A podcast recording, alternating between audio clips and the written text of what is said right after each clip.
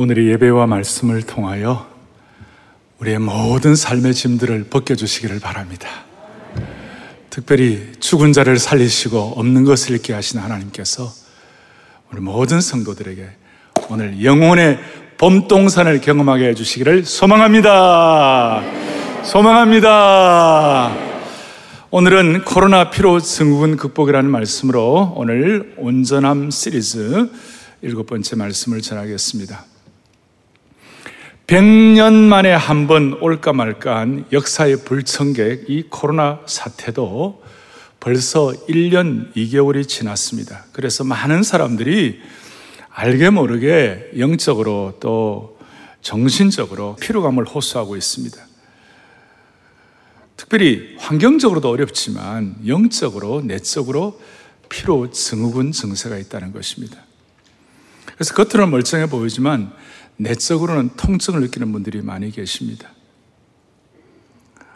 혹시 우리 가운데 영적인 통증이 있고 또 피로 증후군 때문에 힘든 분도 있더라면 아니 누구는 그래요.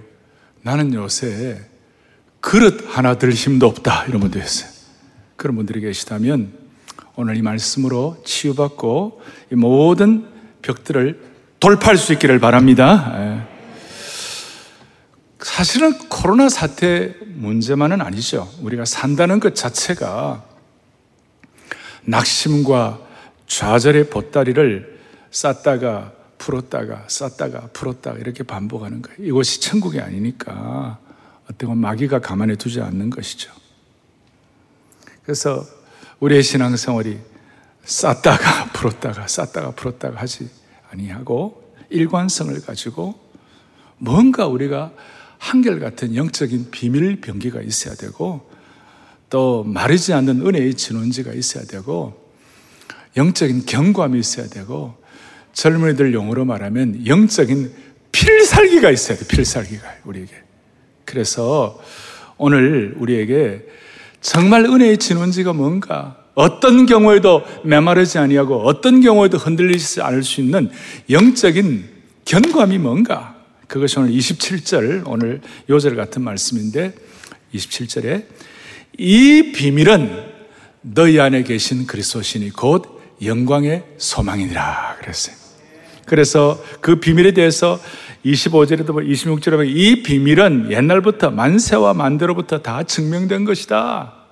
그리고 이 비밀이란 말은 원어에 보면 무스테리온 이렇게 나와. 이것이 뭐냐면 무스테리온이라는 말에서 미스터리하다, 신비하다는 말이 영어가 나왔는데요. 이건 너무 신비, 신비한 거예요. 이것은 무슨 뭐 우리가 억만금을 가지고 살 수 있는 것도 아니고 저 금강산에 들어가 도 닦는다고 되는 것도 아니고 하나님께서 오늘 이 시간 우리의 영 안을 열어주셔야 되는 것이 영적인 눈을 열어주셔야만 가능한 것이 음. 그럴 때 우리가 이 말씀 가운데서 우리의 모든 압박되는 것, 피로 증후군, 또 왔다 갔다 하는 것, 이 참 메마른 것, 통증 이런 것들을 정리를 한다는 것이에요.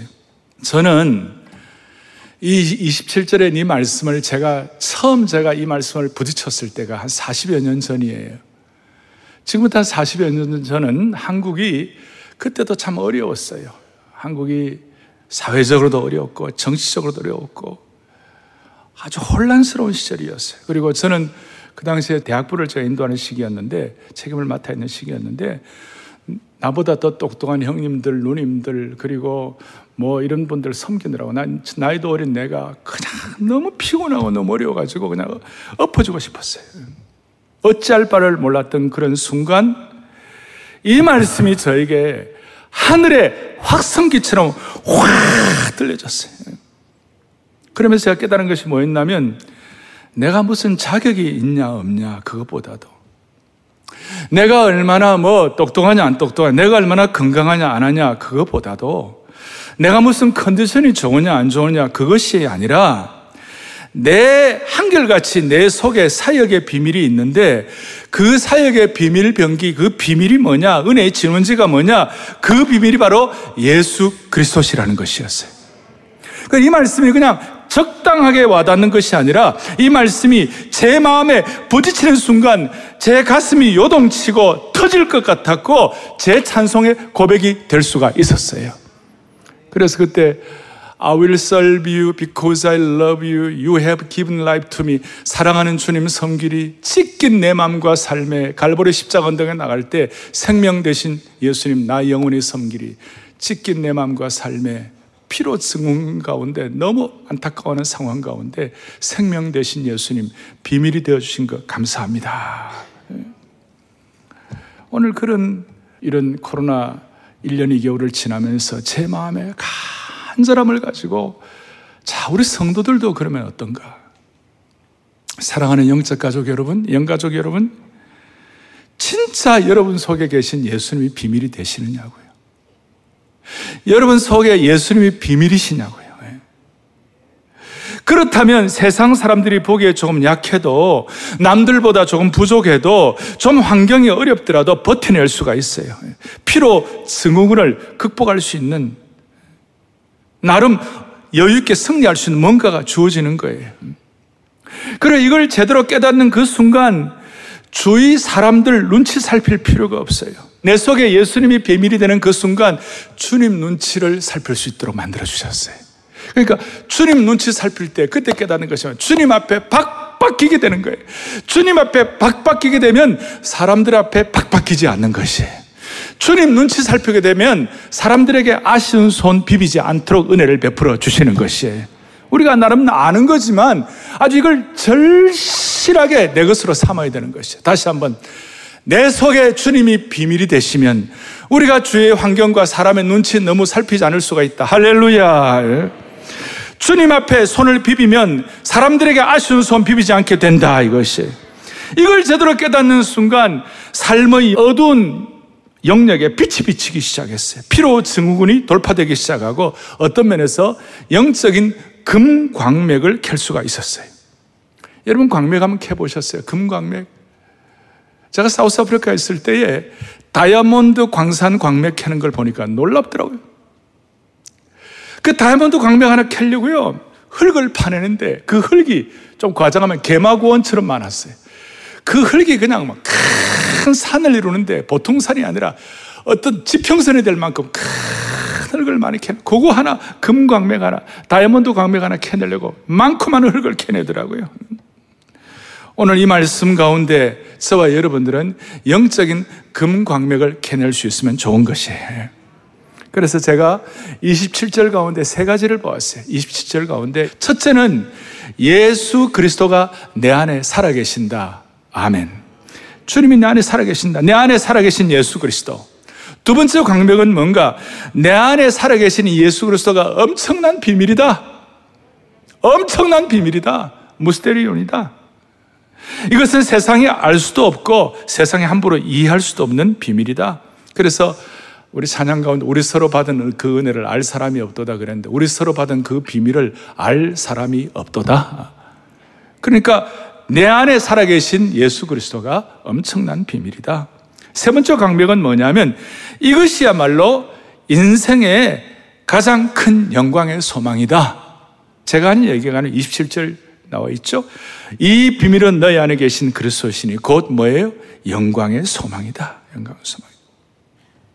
수억만금을 얻고 권력을 정치하는 것이 영광이 아니라 내 안에 계신 예수 그리스도가 최고의 영광이요 가장 풍성한 소망이다. 할렐루야. 이걸 이제 좀 깊이 들어가니까 이렇게 깨달아졌어요. 광명을 캐니까 하나님의 모든 것이 예수님 안에 있고 그 다음에 예수님 안에 있는 모든 것이 내 안에 있게 되는 것이에요. 한번 해볼까요? 하나님의 모든 것이 누구 안에 있고요? 예수님 안에 있는 모든 것이 누구 안에 있어요? 내 안에 있게 되는 거예요. 그러니까 내 안에 살아계신 예수 그리스도가 나의 남은 생에 참 영광의 소망이 된다. 이래 되니까 피곤이 눈 녹듯이 사라지고 이것이 너무 좋으니까 진짜 좋은 것, 귀한 것 있으면 피곤도 극복되잖아요. 내일 아침 소풍이다 그러면 다 좋잖아요. 예. 내일 아침 소풍 간다 그러면 오늘 밤에 막 근심 걱정하는 사람 없잖아요. 물론 어릴 때 얘기입니다만은 내일 원족 간다. 원족이 뭔지 아세요? 60 넘은 분들만 아실 거예요. 자, 다시 한번 이걸 제가 깨닫는 순간 하나님의 모든 것이 예수님 안에 있고 예수님의 모든 것이 내 안에 있다는 걸 깨닫는 그 순간 제 자아가 깨어졌고 능력을 받고 하늘의 불을 받게 된 것이에요. 그리고 피곤이 활짝 사라지고 내, 제 영이 열리고 제 속에 있는 딱딱한 것, 정리되지 못한 것, 오염된 것들이 무너지기 시작했어요. 그리고 주님께서 내 속에 있는 예수님께서 제 속에서 일을 하기 시작하셨어요. 제 대신 주님이 일해 주시기 시작하셨어요. 그때부터 사역의 문이 폭발적으로 열리기 시작했습니다. 어떨 때는 조심스럽습니다만은 한계가 없는 사역을 하도록 은혜를 베풀어 주셨어요. 다시 한번 하나님의 모든 것이 누구 안에 있어요? 예수님 안에 있고 예수님 안에 있는 모든 것이 누구 안에 있어요? 내 안에 있고 오늘 이것이 어떤 특정한 한 사람뿐만 아니라 오늘 예배 참여한 본당 또 생중계 예배로 참여하는 모든 분들, 교회 지금 모든 별관의 모든 곳에서 지금 방역진 지침지켜가면서 참여한 모든 분들 모두 모두의 마음속에 다시 한번 물어봅니다. 하나님의 모든 것이 누구 안에 있고요? 예수님 안에 있는 모든 것이 누구 안에 있어요? 아멘. 그래서 내 안에 계신 예수 그리스도가 영광의 소망이 되면 코로나 피로 증후군이 돌파되는 것이에요. 최근에 나온 미국 CDC, Center for Disease Control이라고 미국 질병 통제 예방 센터인데 그 거기서 나온 통계가 있어요. 코로나 이후에 1년 2개월 뒤에 미국 성인의 40%가 정신 건강으로 힘들어한다는 거예요. 그래서 약물 사용이 훨씬 더 많아지고 자살 충동도 더 높아졌다는 것이. 이걸 돌파할 수 있는 능력이 뭔가? 하나님의 모든 것이 예수님 안에 있고 예수님 안에 있는 모든 것이 내 안에 있도록 은혜 주신 그 은혜를 발견해야 이것을 극복할 수가 있는 것이. 그리고 이걸 깨달은 바울은 오늘 골로새서뿐만 아니라 바울이 이걸 깨닫고 난 다음에 너무나 영광스러운 선포를 하는데 여러분들이 전에도 좀 알았을 거예요. 그런데 오늘 하나님의 모든 것이 예수님 안에 있고 예수님 안에 있는 모든 것이 내 안에 있는 것이 가장 비밀이 될 때 주시는 축복에 대해서 눈이 열려가지고 깨닫는 것은 조금 달라질 거예요. 고후 12장 9절을 보겠어요. 고후 12장 9절을 보면 나에게 이르시기를 바울이 고백하는 깨달음인데 내 은혜가 내게 족하다 그러고 난 다음에 이는 내 능력이 어디에서 온전해진다고요? 약한 데서 온전해진다. 다시 한번 내 능력이 어디에서 온전해집니까? 약한 데서. 자신이 약할 때 하나님의 능력이 온전해진다는 걸 바울이 깨달았어요. 바울은 그 이전까지 자신의 약함, 자신의 어려움, 자신의 고통은 자신을 괴롭히는 부정적인 것으로만 여기게 되었어요. 근데 알고 보니까 자신이 약한 그때가 하나님의 능력을 목도하고 체험하는 최고의 순간이 될 수 있다는 것을 깨닫고 그때부터 바울의 사역이 한 차원 올라가게 된 거예요. 오늘 이런 마음으로 제가 성도의 온전함 시리즈 오늘 일곱 번째인데 온전함 시리즈의 중요한 뼈대 중에 뼈대가 뭐냐면 지금 말씀한 대로 내 자신이 약할 그때가 하나님의 능력을 목도하고 체험하는 때임을 깨닫는 것. 그래서 성도의 온전함은 우리 자신이 무슨 돌을 닦고 노력을 하고 면벽, 면벽 수행을 해가지고 얻어지는 것이 아니라 나의 약함 속에서 내 속에 계신 예수 그리스도가 비밀임을 발견하고 체험하게 될 때 온전해지기 시작하는 것이에요. 우리가 힘 빼기 시작하면 주님이 역사하기 시작한다는 것이에요. 이런 의미에서 그리스도인의 온전함은 내가 무슨 노력을 해서 얻어지는 온전함이 아니라 내 속에 계시는 예수님의 능력이 온전하게 나타남으로 온전해지는 것인 줄로 믿습니다. 이건 너무나 오늘 이 온전함의 이 중요한 우리의 영적인 집중력, 우리가 영안이 열리는 것인데 이것이 뭐냐? 성도에게 온전하다는 것은 우리가 무슨 대단하고 이것이 뭐 멋있고 이게 아니라 내 속에 계시는 예수님의 능력이 내 속에서 온전하게 나타날 때 그때 성도는 온전해지는 것이다. 음.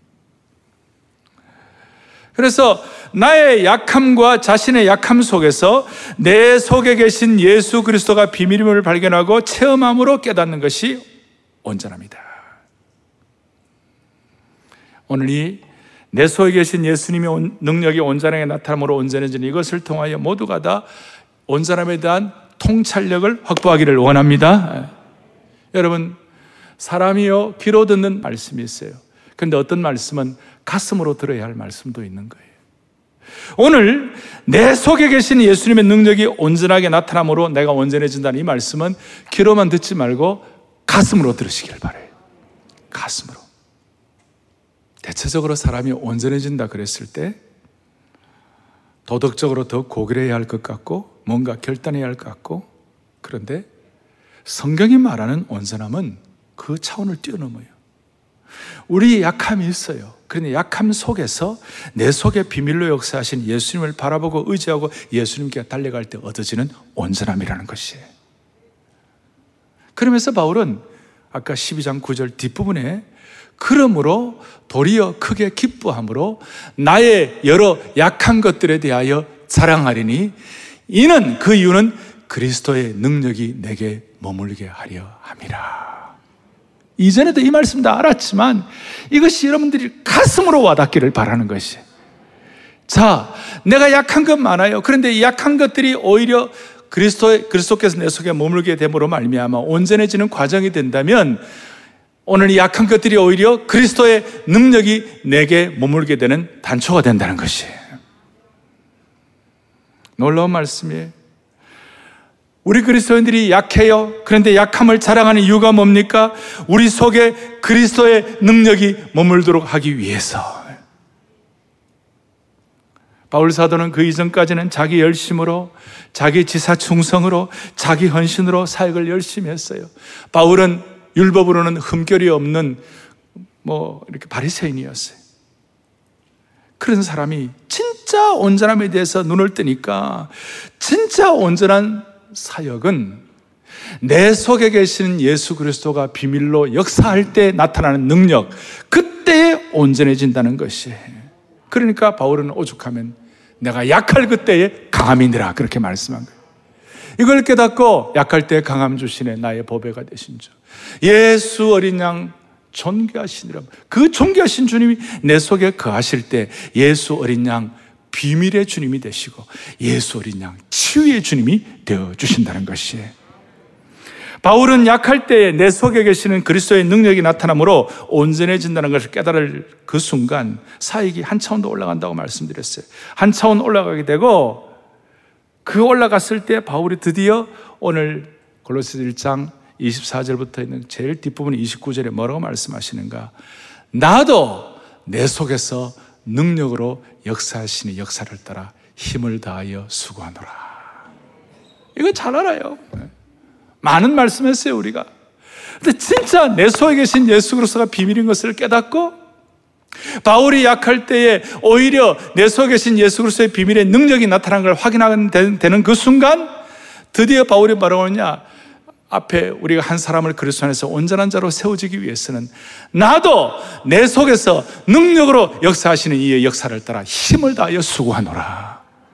내 속에 계신 그리스도가 비밀이 되고 그 비밀인 예수 그리스도가 내가 약할 때 역사하실 때 주님의 온전함을 닮아 간다는 것입니다. 그래서 많은 그리스도인들 가운데 하나님 나라를 위하여 기적같이 일을 한 분들의 공통적인 고백은 뭐냐면 나는 한 일이 없고 나는 부족한데 내 속에서 주님이 일해 주셨습니다. 자, 그렇다면 제가 29절 뒤에 나도 내 속에서 능력으로 역사, 역사를 따라 힘을 다해 수고하는데 그 능력, 그 능력이 뭐냐? 그럼 이 능력은 일반 세상에서 말하는 뭐 남들을 그냥 패배시키는 승리하는 그 능력인가? 아니면 뭐 어떤 뭐 세상적으로 대단한 걸 가지는 그런 능력인가? 더 큰 권력을 가지고 상대방을 패배시키는 능력인가? 그게 아니라는 거예요. 이 능력은 고난을 이기는 능력이에요. 십자가를 더 깊이 깨닫는 능력이에요. 주님을 위하여 멸시를 잘 받는 능력이에요. 낮은 자리에 내려가는 능력이에요. 특별히 죄를 이기는 능력이에요. 이 능력은 유혹에 빠지지 않는 능력이에요. 믿음으로 인내하는 능력이에요. 어떤 경우에도 성령 하나님을 의존하는 능력이 되는 것이에요. 예. 그리고 종합적으로 바울이 마지막 고백이 뭐예요? 이제 내가 사는 것은 내가 사는 것이 아니라 오직 내 안에 그리스도께서 사시는 것 때문에 내가 이 땅에서 생존한다 그랬어요. 오직 내 안에 그리스도께서 사시는 것이라 할렐루야. 이 능력을 체험하게 되면 내 본능적 자아가 아니라 내 속에 계신 예수님이 여러분들을 딱 붙잡아 주시는 거예요. 제 골목으로 들어가려고 그럴 때 그 골목에서 내 발길을 탁 돌이키게 해 주시고 육신의 욕심이 고개를 쳐들 때 그 욕심의 목을 짓밟는 거룩한 영적인 능력을 갖추게 하시고 나의 자기 고집과 교만함이 나를 부추길 때 내 마음을 통제할 수 있도록 하게 하시고 그리고 진짜 어려울 때 사람들에게가 아니라 진짜 어려울 때 하나님께만 도움을 구하도록 무릎 꿇게 하는 거룩한 능력이 되는 것입니다. 이 능력의 정의가 달라지는 거예요. 좀 더 구체적으로 말하면 어떤 사람이 도박 중독에 빠져 있는 사람이 있어요. 그런데 하루아침에 도박을 정리할 수 있는 능력을 주시는 것이에요. 중독 증세. 막 술에 인배해가지고 알코올 중독이 되고 담배에 그냥 니코틴에 인배해가지고 고통당한 이런 사람들이 이 능력을 받으면 하루아침에 단칼에 정리할 수가 있는 것이에요. 근심과 불면증에 시달리던 사람들이 근심 대신 평안을 얻을 수가 있고 누군가에 대한 미움과 증오로 가슴이 터질 것 같은 사람들이 어느 순간 사랑의 마음이 밀물처럼 가슴을 채우는 능력이에요.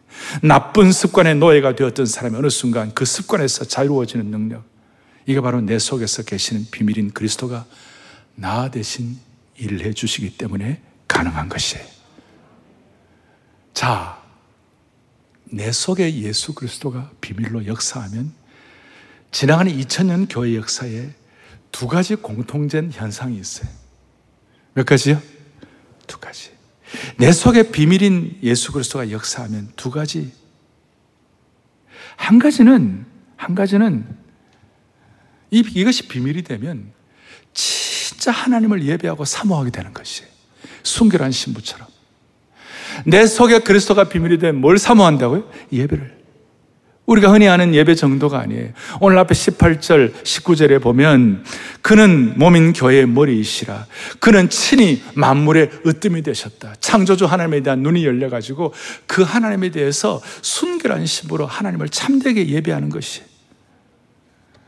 이렇게 예배하는 자가 되면 하나님께서 그 예배에 대한 눈을 열어주시면 내 속에 그리스도가 비밀이 된 사람들이 하나님을 예배하게 될 때 무슨 현상이 벌어지는가 하면 내 라이프 스타일이 바꿔지는 거예요. 내가 무슨 직업을 사회적으로 여러 다양한 직업을 다 갖고 있더라 하더라도 기본적으로는 우리는 영적인 존재고 하나님께서 빚어주시는 존재가 되고 내 속에 그리스도가 비밀로 역사할 때는 내 삶의 life style의 priority, 우선순위가 예배가 되는 것이에요. 제가 말하는 이 예배는 생활 예배와 그 다음에 주일 예배를 공적 예배를 다 포함하는 것이 삶의 우선순위가 예배가 되는 것이고 예수 그리스도가 비밀인 순결한 신부는 한 주의 스케줄 가운데 주일 예배를 우선순위에 두는 줄로 믿습니다. 이게 자연스러운 현상이에요. 그리고 이 비밀을 안고 달려나온 하나님의 백성들을 이렇게 예배하는 자들을 하나님은 결코 예배 때마다 빈손으로 돌려보내지 않으시는 것이에요. 결코 하나님은 하나님의 자녀들을 빈손으로 돌려보내시는 법이 없어요.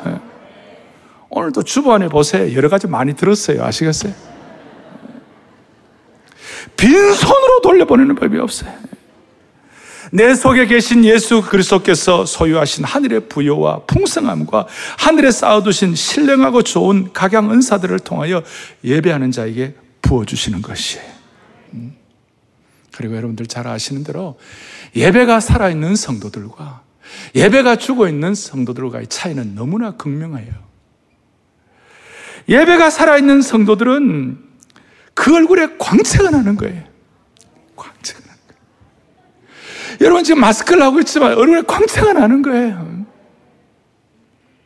이거는 지나간 교회 역사가 증명하는 것이 그래서 이 광채가 날 때 좀 생활이 어렵고 어떨 때는 인생의 짐도 무겁고 기도 제목도 많고 피곤하지만 위로부터 부어주는 예배의 힘으로 예배의 힘으로 하루하루를 승리하게 만들어 주시는 것이에요. 음. 그리고 이 순결한 신부로 내 속에 계신 예수 그리스도가 비밀이 되어서 예배에 대한 시각이 달라지면요. 매주 올 때마다 기대감을 갖고 오시는 거예요. 오늘도 무슨 은혜를 주실까? 오늘도 무슨 은혜를 주실까? 오늘도 말씀과 찬양과 성도의 교제와 눈빛 하나만 봐더라도 이 하나 주신 본당에서 무슨 은혜를 주실까? 아주 실감나게 사모하면서 기대하면서 오시는 거예요. 그리고 그 기대하는 하나님의 백성들을 그냥 돌려보지 않으시는 거예요. 자, 내 속에 계신 예수 그리스도가 비밀이 되면 어떻게 된다고요? 예배가 달라진다고요. 예배가 달라진다. 두 번째로는 오늘 24절부터 나와 있는데요. 나는 이제 너희를 위하여 받는 괴로움을 기뻐하고 그리스도의 남은 고난을 그의 몸된 교회를 위하여 내 육체에 채우노라. 내 속에 예수 그리스도가 비밀이 되면 희한합니다. 이게 비밀이 되면 무슨 일이 벌어지는가? 그리스도의 남은 고난을 그의 몸된 교회를 위하여 남은 생애 동안 감당한다는 것이에요. 내 속에 그리스도가 비밀이 되면 주님의 몸된 교회를 사랑하게 된다는 것이에요. 지금까지도 사랑했지만 더 사랑하게 된다는 것이 우리가 무슨 주님의 남은 고난이라고 그래갖고 주님의 사역이 미비했다 그런 뜻이 아니에요. 주님의 구원 사역은 완벽하셨어요. 주님의 십자가의 고난을 사역을 통한 구원의 성취는 완벽하셨어요. 그런데 이제 중요한 것은 뭐냐? 주님이 십자가에 달려 돌아가시고 부활하시고 승천하셨어요. 승천하시고 난 다음에 성령님을 보내셔서 제일 먼저 하신 일이 예루살렘 교회를 세우셨어요. 그러니까 이 지역 교회가 예수님께서 성령 보내셔가지고 교회를 세우시고 일컬어서 이 교회를 그리스도의 몸이다. 이 교회의 머리는 그리스도이신데 교회를 그리스도의 몸이다. 그래서 교회를 제2의 성육신이라고 말한다고 말씀드렸죠. 중요한 것은 뭐냐? 예수님께서 이 땅에 살아 계시는 동안에 주님께서 하실 그 일들을 우리 교회가 제2의 그리스도의 몸의 은혜를 가지고 그 일을 감당을 해야 한다는 거예요. 그게 무슨 뜻인가 하면 주님이 이 땅에 몸을 갖고 계시면서 마귀의 시험 받으시고 유혹 받으시고 수많은 모욕과 침뱉음과 고난과 공격을 받으셨어요. 마찬가지로 예수님 승천하시고 난 다음에 주님이 우리 속에 비밀로 계신 하나님의 백성들에게도 동일하게 눈에 보이는 유형교인 사랑의 교회와 한국교회, 6만여 한국교회와 눈에 보이지 않는 무형교인 우리 모든 성도들 한 분한 한 분이 주님이 당하신 그 고난, 주님이 당하신 그 마귀의 공격, 주님이 당하신 그 어려움들을 우리가 져야 된다는 것이에요. 1세기에 마귀가 예수 믿는 사람들을 어떻게 행했습니까? 십자가에 못 박혀 죽이고 화형대 이슬로 사라지게 하고 사자 입에 찢겨나가게 하고 고통과 고난과 핍박을 받도록 한 거예요. 그게 바로 그리스도의 남은 고난을 이 땅에서 채우는 것이. 또한 바울은 24절에 그 남은 고난을 그 괴로움을 기뻐한다고 그랬어요. 이 기뻐하는 것은 아무나 할 수 있는 건 아니죠. 그리스도의 몸된 교회의 은혜를 받고 그리스도께서 내 속에 비밀로 역사하는 하나님의 백성들에게 주신 특권이에요. 아무나 하는 건 아니에요. 마귀가 예수님 대신에 예수님을 비밀로 모신 성도들, 그런 성도들을 공격하는 것이기 때문에 우리는 특권으로 아는 것이. 따라서 주님의 몸 된 교회를 위하여 마귀의 공격으로 인한 고난을 기뻐하고 달게 받든다는 것은 어떤 뜻이에요? 교회에 어려움이 생기면 그 어려움을 내 문제로 알고 지난주에 말씀한 대로 생명의 공동체가 되기 위하여 조직체가 아니라 생명체가 되기 위하여 무조건적인 반사, 본능적인 반사, 본능적인 반응을 하게 되고 이럴 때에 이런 기쁨을 가지고 교회를 위하여 남은 고난을 내가 채운다고 생각하고 영적인 눈이 열리게 되면 이상하게도 여러분 육신적인 피로 증후군 예?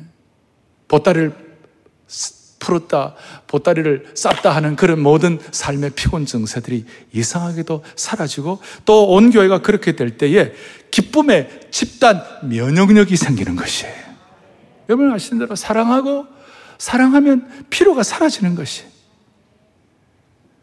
자, 하나님께서 오늘 이 마음을 여러분들에게 주심으로 말미암아 우리 모두에게 내 속에 계신 비밀인 예수님을 통하여 주님의 몸된 교회를 더 사랑하는 축복을 주시기를 바랍니다. 좀 이제 정리해 보십시다. 모든 그리스도인들은 약합니다. 부족합니다. 그러나 능력받아야 합니다. 내 속에 계신 예수 그리스도가 능력입니다. 그리고 그 능력이 있을 때 자연스럽게 예배하는 것이 우선순위가 됩니다. 그리고 우선순위가 된 사람을 주님은 아무도 그냥 돌려보내지 않으십니다. 그리고 내 속에 그리스도가 비밀이 되면 그리스도의 남은 고난을 내 육체에 그의 몸된 교회를 위하여 채우게 되는데 교회를 더 사랑한다 이거예요. 그러면 교회를 어떻게 사랑합니까? 이 세계에 있는 우주적 교회, 온 세계 우주적 교회가 있잖아요. 어제 토요일만 하더라도 독일 교회가 지금 동성애 반대, 동성애 반대한다 그래 어떤 목사님을 독일 법정에서 8,100 유로 법정 그 벌금을 때렸다고 해서 우리가 독일 교회가 그 지금 독일의 복음주의 교회가 금식을 하면서 그, 그 그렇게 되지 않도록 지금 항소를 하고 막고 막 기도하고 있어요. 그걸 위해서 우리 하, 한국 교회 특별히 우리 교회가 이제 기도했어요. 기도하는 내용을 또 독일로 보내주기도 하고 그랬어요. 그렇지만 우리가 교회를 사랑한다 그랬을 때 또 한국에 6만여 교회가 있는데 교회를 사랑한다 그랬을 때 뭐 어떻게 하면 교회를 사랑하는 것이에요? 1차적으로 어느 교회를 사랑해야 합니까? 지금 내가 속한 교회, 한국에 있는 모든 지역교회 교회들마다 본인들이 속한 그 교회를 사랑해야 주님을 사랑하는 것이고 교회를 사랑하는 것이에요. 우리는 인간이기 때문에 한 사람이 한국 교회를 다 사랑할 수 없어요. 우리는 서울에 있는 모든 교회들을 다 사랑할 수 없어요. 주님의 몸된 교회와 좋은 관계를 갖고 사랑한다는 것은 지역교회 한 교회 한 교회가 그 지역교회 성도들이 본인이 다니는 교회를 사랑해야 주님의 교회를 사랑한다고 말할 수 있는 것이에요. 이것이 지금 코로나 이후에 한국교회 회복에 정말 중요한 하나의 단초예요. 한국의 6만여 교회가 각기 본인이 다니는 교회를 사랑해야 한국 교회를 사랑하게 되는 것이에요. 여러분, 모든 사람을 다 사랑한다고 해서 모든 남자를 다 사랑하는 여자가 어디 있겠어요? 예. 결국은 한 사람만 남는 거예요. 하나님이 왜 너는 모든 남자를 다 사랑하지 않느냐고 어떤 여인에게 말하지 않을 거예요. 교회도 마찬가지예요. 우리가 세계교회를 기도하고 한국교회를 기도하지만 우리가 구체적으로 우리는 시공의 제한을 받고 있기 때문에 시간과 공간의 제한을 받고 있기 때문에 다 내가 다니는 교회를 사랑할 때 주님의 몸된 교회를 사랑할 수 있다. 사랑한다고 말할 수가 있는 것이에요. 그렇다면 이제 중요한 거예요. 여러분과 제가 평생 목숨을 걸고 생명을 걸고 사랑하는 교회를 발견해야 되는 것이에요. 내 평생 생명을 걸고 사랑하는 교회를 발견하지 못했다면 인생 살이 허송세월이에요. 생명을 걸고 사랑하는 한 교회를 정하는 축복을 주시기를 바래요. 지금 교회 안팎에서 이런저런 이유로 교회를 판단하고 비판하고 내부 총질을 하고 이런 사람들이 많이 있어요. 그리고 그런 소리에 맞장구 치면서 소위 의식 있다는 사람들이 함부로 교회를 폄하하고 비난하는 사람들 많이 있어요. 잘 들으셔야 돼요. 여러분, 요한계시록에 보면 일곱 교회가 나와요. 그 일곱 교회가 오늘 21세기의 현대교회의 어떤 표상이기도 해요. 그 일곱 교회에 보면 빌라델비아 교회하고 서머나 교회 두 교회가 칭찬을 받았어요. 그런데 예수님은 서머나 교회하고 빌라델비아 교회 두 교회만 붙잡고 계신 것이 아니라 나머지 사대 교회, 라우데 교회, 뭐 에베소 교회, 두아드레아 교회 이런 나머지 부족한 교회들도 주님이 다 붙잡고 계신 줄로 믿습니다. 두 교회뿐만 아니라 부족한 교회도 다 붙잡고 계시는 것이에요. 우리 한국 교회 부족한 건 많이 있어요. 그러나 정말 부족한 거 우리가 한국 교회를 사랑하게 되면 그 부족함을 앞에 놓고 같이 울어주는 거예요. 같이 사랑하는 마음으로 같이 마음을 같이 쓰는 것이에요. 생각을 해보세요. 오늘 아까 고린도우서 내 은혜가 내게 족하다. 내가 약할 그때 강하다 그 내용 고린도 교회를 향하여 주신 말씀이에요. 고린도 교회는 얼마나 문제가 많았는지 뭐 성적으로 문란하고 문제가 많고 그런데 그 고린도 문제 교회를 주님이 사랑하셔 가지고 바울을 통하여 여러분 사랑장이 고전 13장이에요. 고린도전서. 그리고 다음 주로 있을 부활의 능력과 부활의 감격을 가장 영광스럽게 표현한 장이 부활장이 고린도전서 15장이에요. 사랑장과 부활장이 그 문제만은 고린도 문제 교회에 있었다는 것을 생각할진데 우리는 문제 있는 교회라도 같이 가슴앓이 하며 그리스도의 남은 고난을 그의 문제 있는 교회를 위하여 내 육체에 채우면서 기도하고 사랑하는 것이에요. 그래서 교회 사랑이 없이는 예수님 사랑이 없어요. 예수님 사랑하지 않고서는 내 속에 계시는 예수님 비밀인 것을 깨닫지를 못하는 것이에요. 한국의 6만여 교회가 본인들이 섬기는 교회를 생명처럼 사랑하고 목숨 걸고 사랑하고 죽도록 헌신하고 그렇게 할 때 한국 교회는 회복될 수가 있는 것이에요. 예수님 사랑하는 그의 몸된 교회를 사랑하게 될 때에 하나님이 회복시켜 주시는 거예요. 복잡한 거 다 정리하고 다시 한번 한국 교회 회복을 향하여 가슴을 토하고 가슴을 가슴앓이를 하면서 내가 사랑하는 그 교회 부족한 건 많이 있지만 하나님 아버지 이 교회를 위하여 눈물과 기도로 생명을 다할 수 있도록 도와주시옵소서. 여러분 한국 교회가 없다면 어떻게 되겠어요? 사랑하는 영적 가족 여러분, 영원한 가족 여러분, 영광과 고난을 함께하는 여러분. 누가 이 어둡고 소망 없는 사회 가운데서 영원한 생명의 씨앗을 한국 교회가 없다면 누가 뿌리겠어요? 교회가 없다면 누가 복음의 방주 역할을 하겠어요? 교회가 아니면 누가 차별이 남모는 사회에 차별 없는 복음을 전하겠어요? 교회가 아니면 누가 절망으로 고통하는 이 사회에 부활의 복음을 전하겠느냐고요? 교회가 아니면 누가 다원주의 사회 속에서 절대 진리를 선포하겠습니까? 이 세상에 교회가 없다면 어떻게 되겠어요? 너희들 부정함이 많으니까 너희들 교인들 자격이 없다고 하나님 버리신다면 어떻게 되겠어요? 한국 교회 없다면 교회에는 수많은 청소년들 다 길거리에 나앉을 거예요. 교회가 없다면 기독교 병원과 요양원이 어떻게 되겠어요? 한국 60% 이상을 하는 섬김과 구제단체가 어떻게 되겠어요? 교회가 없다면 기독교 학교들이 어떻게 되겠습니까? 지금도 세상이 약한데 교회가 없다면 상상도 못할 정도로 약해질 것이 오늘 우리의 이 마음의 소원을 가지고 하나님 아버지 내 속에 비밀인 예수 그리스도를 통하여 교회가 비록 부족함이 많지만 다시 한번 내 생명을 걸고 살아가는 교회가 내가 섬기는 교회가 되게 하여 주시옵소서. 예수 어린 양 존귀한 이름 내 속에 계신 그 예수 그리스도가 비밀이 되게 하시고 치유의 역사를 허락해 주시기를 바랍니다. 다 손을 펼치시고 예수 어린 양 존귀한 이름 예수 어린 양 비밀의 이름 그럴 때 오늘 이 순간 필요하면 이 순간 하나님께서 여러분들을 치유하시고 피로 증후군을 극복하게 해 주실 것입니다. 예수 어린 양 우리가 주님 앞에 고백합니다. 예수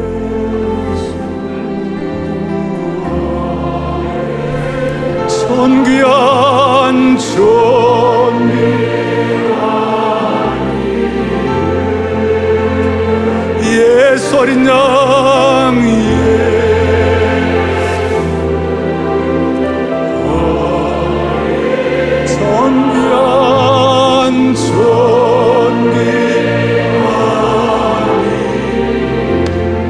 예소린 양 비밀의 이름 신비한 이름 예 우리 속에 계신 예수 그리스도.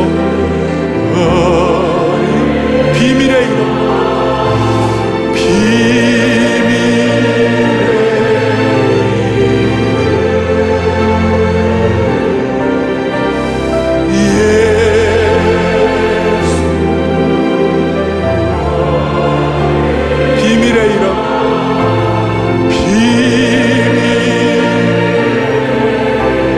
말씀을 신뢰하는 마음으로 두 손을 번쩍 들고 예소린 양 비밀의 이름 예 기적 같은 역사를 하실 거예요. 비밀의 이름 비밀의 이름. 비밀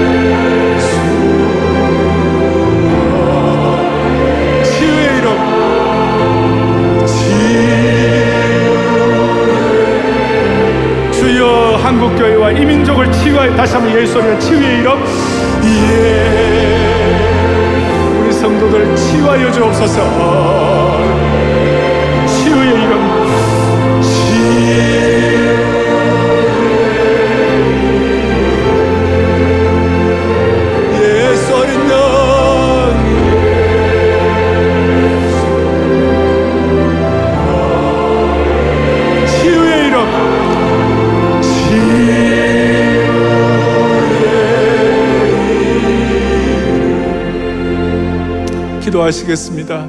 살아계시고 영어로오신 하나님 아버지, 오늘 이 말씀을 머리로 받지 아니하고 귀로 받지 아니하고 가슴으로 받는 은혜가 있을 수 있도록 축복하신 것 감사합니다.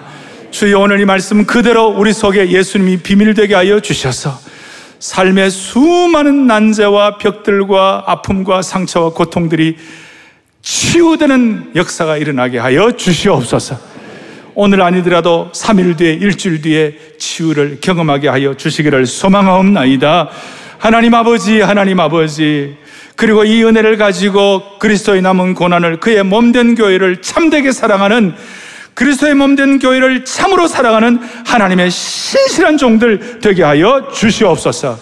한국 교회가 코로나 피로 증후군을 말끔히 회복하게 하여 주시옵시고 한국 교회 있는 수많은 교회 성도들이 예배 사랑하고 교회 사랑하는 성숙한 하나님의 신실한 종들로 삼아 주옵소서.